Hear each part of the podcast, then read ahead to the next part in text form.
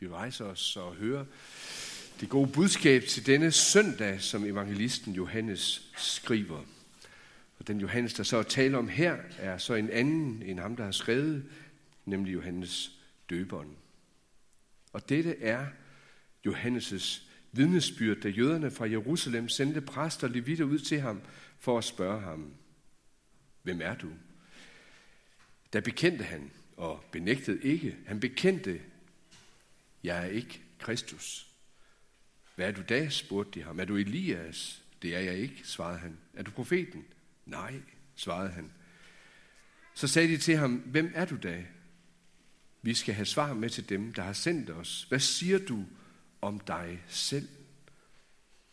Han svarede: Jeg er en, der råber i ørkenen, jævn Herrens vej, som profeten Esajas har sagt. De var udsendt af farisæerne, og de spurgte ham: Hvorfor døber du så, når du hverken er Kristus eller Elias eller profeten? Johannes svarede dem: Jeg døber med vand, og midt i blandt jer står en, som I ikke kender, han som kommer efter mig, og hans skorem er jeg ikke værdig til at løse. Dette skete i Betania på den anden side af Jordan, hvor Johannes døbte. Amen.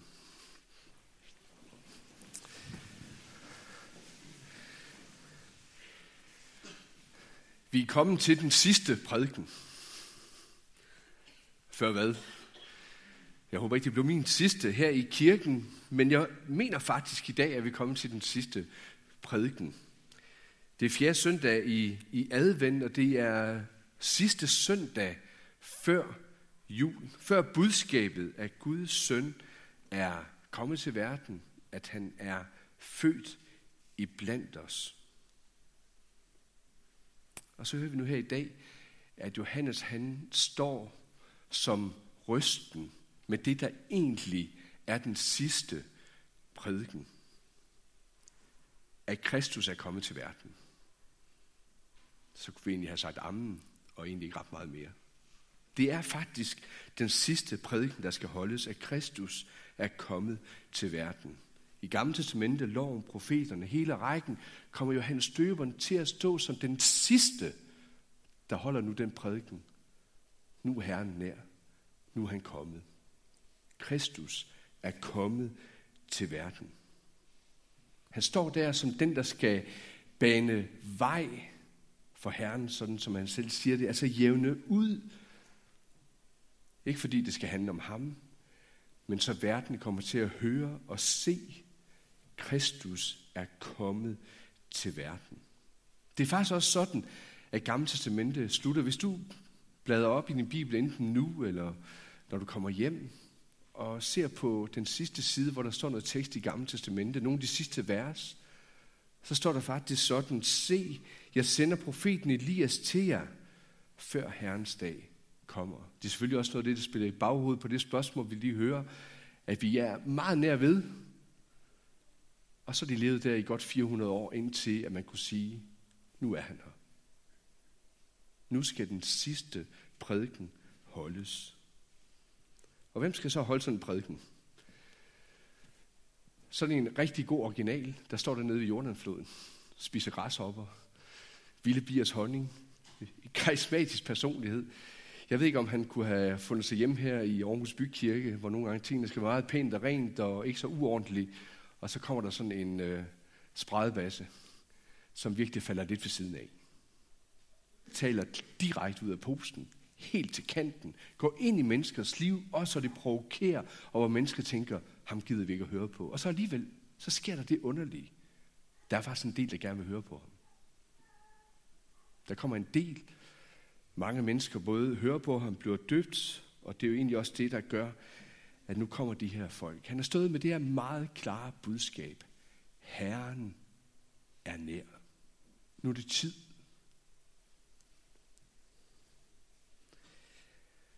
I den forstand så er det den sidste prædiken, der skal holdes inden jul. Og det er også den sidste prædiken, der skal holdes, ja, inden den yderste dag. Den sidste prædiken, jeg også håber, der også er i dit sind, inden det bliver sidste minut for dig på den her jord. At Kristus han er kommet til verden for at skabe glæde, for at skabe fred med Gud. Det er faktisk proklamationen, når vi nu fejrer jul. Jeg ved godt, vores fokus kan ligge mange andre steder lige i øjeblikket og i den her tid.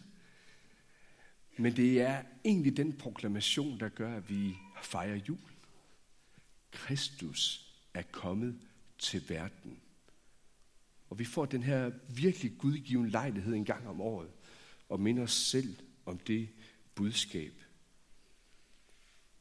Farisæerne, de havde levet i en meget klar forventning om, at løfterne i det gamle testamente skulle gå i opfyldelse. Derfor kendte de tingene, kendte skriftstederne, og derfor, når de nu så det her, hørte det her billede med Johannes Døberen, så er der en meget god grund til, at de sender budbringere ned for at høre, hvem er du egentlig? Men ønsker de egentlig svar? Eller man kunne måske også sige det lidt anderledes. Hvorfor spørger de?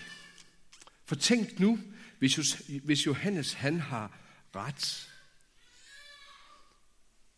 må de så ikke opgive deres egen forestilling, deres egen levevis, deres egen religiøse opfattelse, deres syn på dem selv? Hvis nu Johannes på spørgsmålet, er du Kristus, er du Messias, er du ham, der kommer til verden? Og Johannes havde sagt, ja det er jeg. Hvad ville de så have gjort ved det?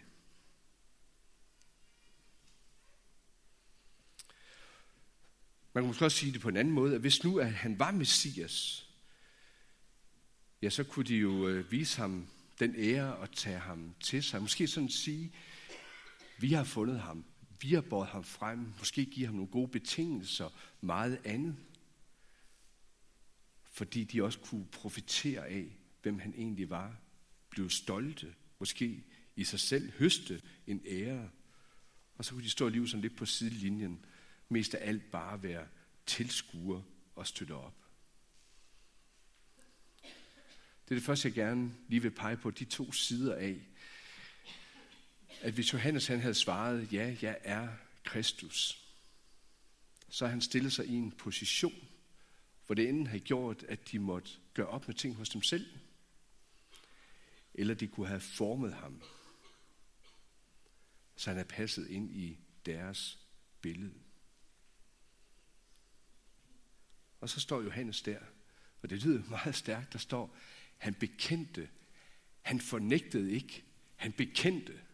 Man skal ikke være ret meget tunghører, før man begynder at finde ud af, der er så et eller andet her, der virkelig er vigtigt. Han både bekender noget, og han fornægter ikke, men han bekender. Og hvad bekender han? Jeg er ikke Kristus. Jeg er ikke Kristus.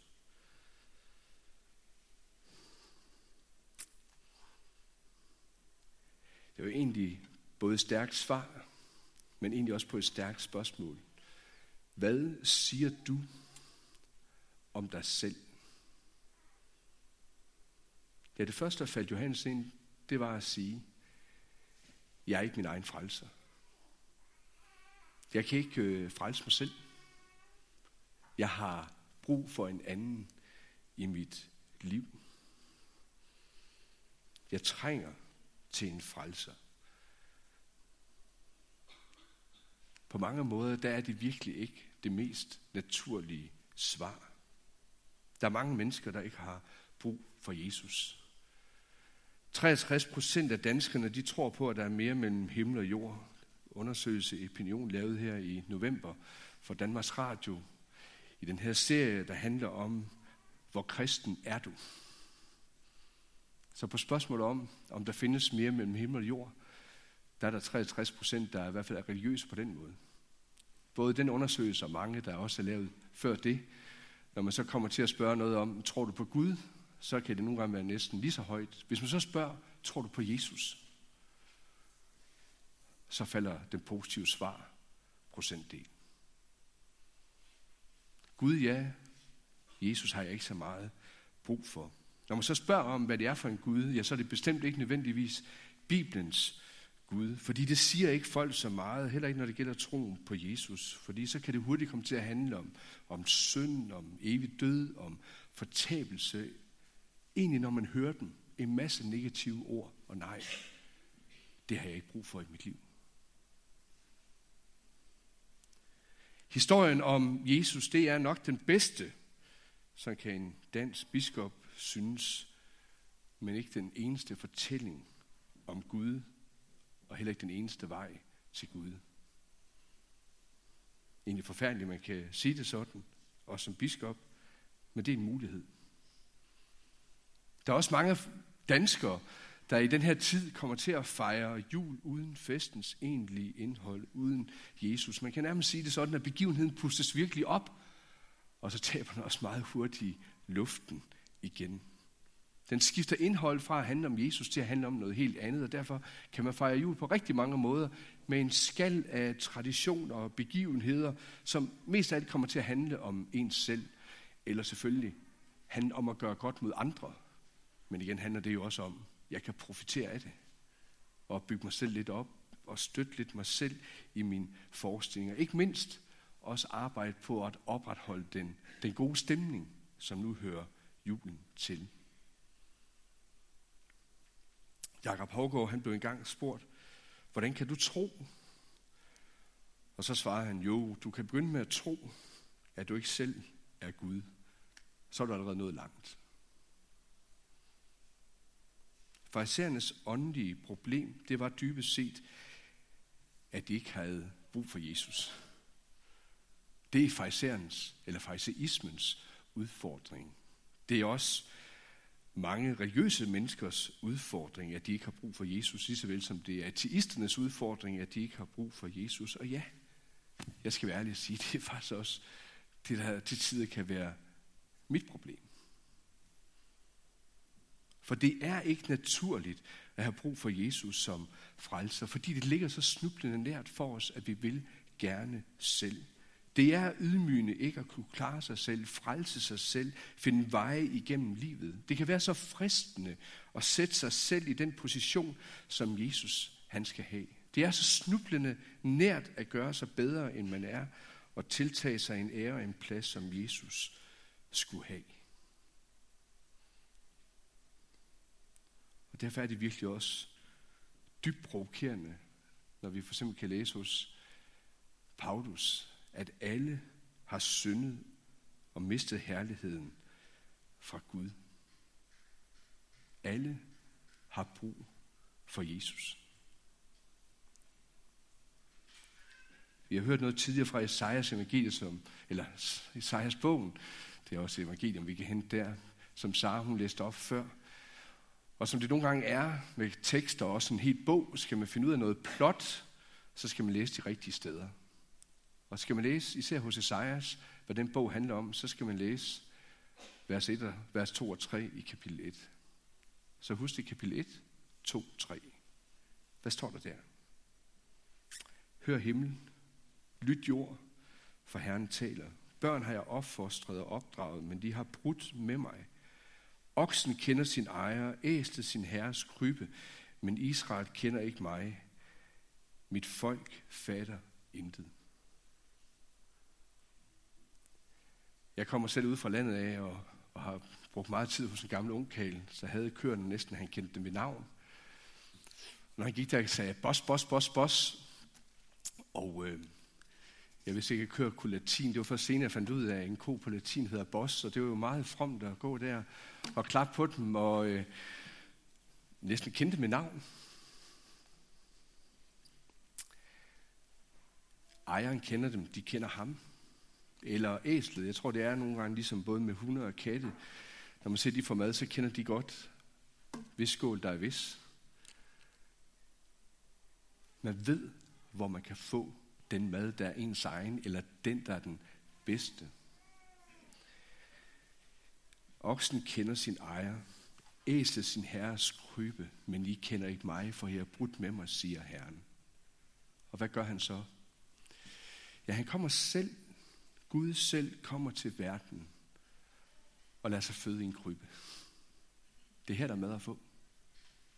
Det starter som et lille barn, som vi hører masser af læsninger om her i adventstiden, der blev til en stor mand, der blev til en tjener, der til sidst blev en konge, og så er vi henne i slutningen af Esajas bogen. Og så træder han frem. Men det begynder i en krybe, hvor der er mad at få fra himlen. Og også selvom, som vi kan høre det, Senere i Esajas 53, så dør han på et kors for at helbrede og frelse. Det er den Gud, der kommer til os i en krybbe, fordi han er maden fra himlen. Og dør på et kors, fordi der her der er frelse og helbredelse. Hør hele verden. Også jer, der har brudt med mig. Jeg kommer til jer. Derfor er der redning, frelse. Og for mig at se, det er også derfor, Johannes han svarer, som han gør, fordi han selv har brug for Jesus. Han har sagt, det er det største vidnesbyrd, jeg synes, at Johannes han aflægger. Det er, at han stiller sig der, hvor alle mennesker bør stille sig i mødet med Jesus. Jeg er ikke Kristus. Jeg kan ikke frelse mig selv. Jeg har brug for ham. Jeg er ikke engang værdig til at løse hans skorem. Jeg må ydmyge så meget som et lille barn, der kommer bare der. Og så bliver jeg taget imod, løftet op, ført ved hånden. Hvis jeg først begynder at se det, som han siger om mig, så ved jeg godt, hvor synd og fejl og ugudelighed er i mit liv. Jeg ved også godt, hvad der vil vente mig uden ham, når det gælder en evig død. Og jeg ved også, hvad det betyder at være fortabt, ikke bare her i livet, men i al evighed ikke at kunne være sammen med Gud, fordi den brudhed ligger ind over hele verden, også ind over mit liv.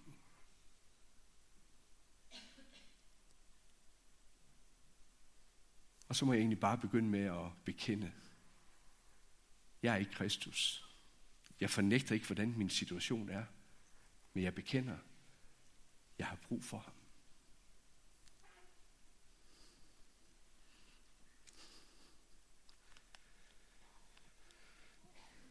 Spørger vi Nora og Levi om, hvem de er, ja, så kan de sige noget andet i dag, end de kunne i går. De kan i hvert fald sige, fordi nu er det blevet sagt med ord, jeg er blevet et Guds barn. Jeg har fået Gud som min far. Jeg har fået Helligånden og syndernes forladelse. Jeg har fået et evigt liv. Det kan også ske, at der er nogen, der sidder her i dag og giver dem endnu flere gaver, men jeg vil godt love jer, de forgår på et tidspunkt. Men de her gaver, som Gud han giver, både dem og os, der er døbt til at tilhøre Jesus, de forgår ikke. De er simpelthen julegaver, uovertruffen.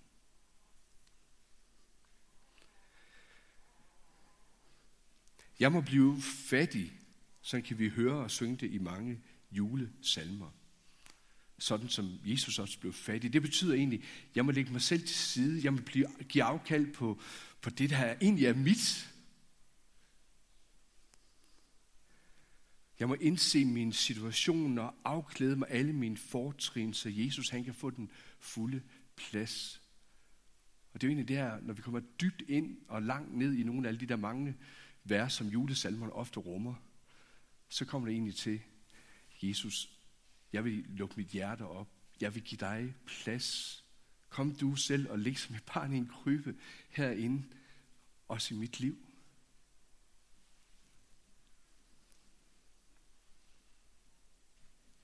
Og så se det og vide, at den frelse, det er nok.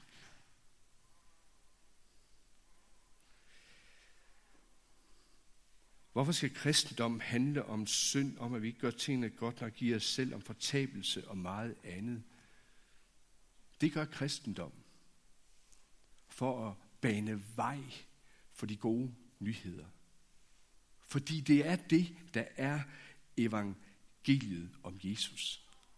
Og ikke bare et pseudo-evangelium, som vi puster op eller lægger til, men lad det stå i sin renhed. At se det her liv for sig, som Jesus han er kommet til at give os mig og sige, det er mit. Det er det, der er med til at give en vished, en hvile. Det er det i hvert fald for mig selv. Og det er det, der kan skabe glæde. Ikke bare en lallende glæde og tænke, det er da også okay at være kristen, og det går nok det godt derudad, når det går godt. Men en glæde, som kan holde til også det der livets sande realiteter, når det ikke går så godt. Når brudhed kommer ind i mit liv, enten med sygdom eller med relationer til mennesker, eller egentlig ægteskaber mellem børn og forældre.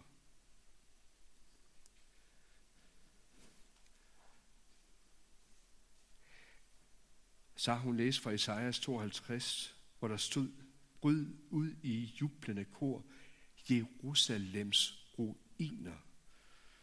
For Herren trøster sit folk, han har løskøbt Jerusalem. Jeg har ikke selv, det var Sara, der gjorde mig opmærksom på det, da jeg sad og tænkte tanker og planer for den her gudstjeneste for en halvanden uges tid siden, at der står netop Jerusalems ruiner. Det er ind i den situation, at der blev talt om også at kan bryde ud i lovprisning og glæde. Når juletiden er en glædens tid, og det er den, vi ønsker hinanden en glædelig jul, så gør vi det alligevel med en erkendelse af, at der er meget ikke at glæde sig over. Der kan være nogle af de situationer, jeg nævnte før. Der kan også være sorg og tab, nogen man savner her i juletiden. Der kan være ufred, der kan være bekymringer, der kan være ensomhed. Men selv midt ind i det, der er der også en stærk realisme over juledagene. Tænk bare på anden juledag. Der er det ikke længere en hvid farve, hvor det hele er pænt, men der er den røde blodets farve. At der var nogen, der blev slået ihjel meget tidligt, også fordi de blev kendt, at de ikke selv Kristus, men de peger på ham. At der er sorg, at der er død, at der er smerte og sygdom i livet, det får vi allerede anden juledag få lov til at få fuld udblæsning og tage ind over vores liv, fordi det her, jeg kan leve ånden i, at alt ikke bare er fryd og gammel og på overfladen, men glæden går i dybden. Og derfor kan det måske på den ene side være provokerende at høre, glæd jeg altid, hvis det handler om, at jeg skal virkelig trække smilebånd langt op og bare synes, alt det er godt. Jeg tror, de fleste af jer, som jeg kender, også dage, hvor det ikke altid er så glædeligt. At man ikke altid bare kan sige tak for alt, hvad der sker. Selvom, som vi hørte det, at vi skal sige tak under alle forhold. Jeg er glad for, at der står, at vi ikke skal være glade i alle forhold, eller for alle forhold. Det vil være umenneskeligt. Og glæden i Kristus er heller ikke tilfældighedernes glæde. Men det handler om at have en glæde under alle forhold. Derfor glæd jer. For Herren er nær. Han er nærværende. Han er kommet for at bo i dit hjerte. Og derfor vil jeg også gerne her ved slutningen spørge dig, ejer du den sande glæde? Kender du glæden i Jesus Kristus, fordi han er din frelser? Kender du dåbens gaver, som du må tage til dig? Lad være pakket ud og være en glæde ind i dit liv hver eneste dag.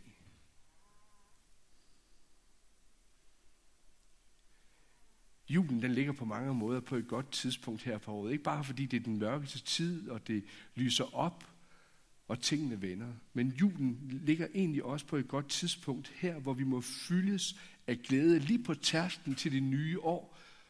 Og så gå ind i det nye år med hele den realisme, der ligger i, jeg kan glæde mig i Herren under alle forhold. Også der, hvor livet det er svært. Jeg går ikke ind i det nye år på mine egne præmisser, eller uden en glæde i Jesus. Jeg må gå ind i glæden, ind i det nye år, med julens glæde som fortegn. Det er derfor, der er virkelig grund til at feste.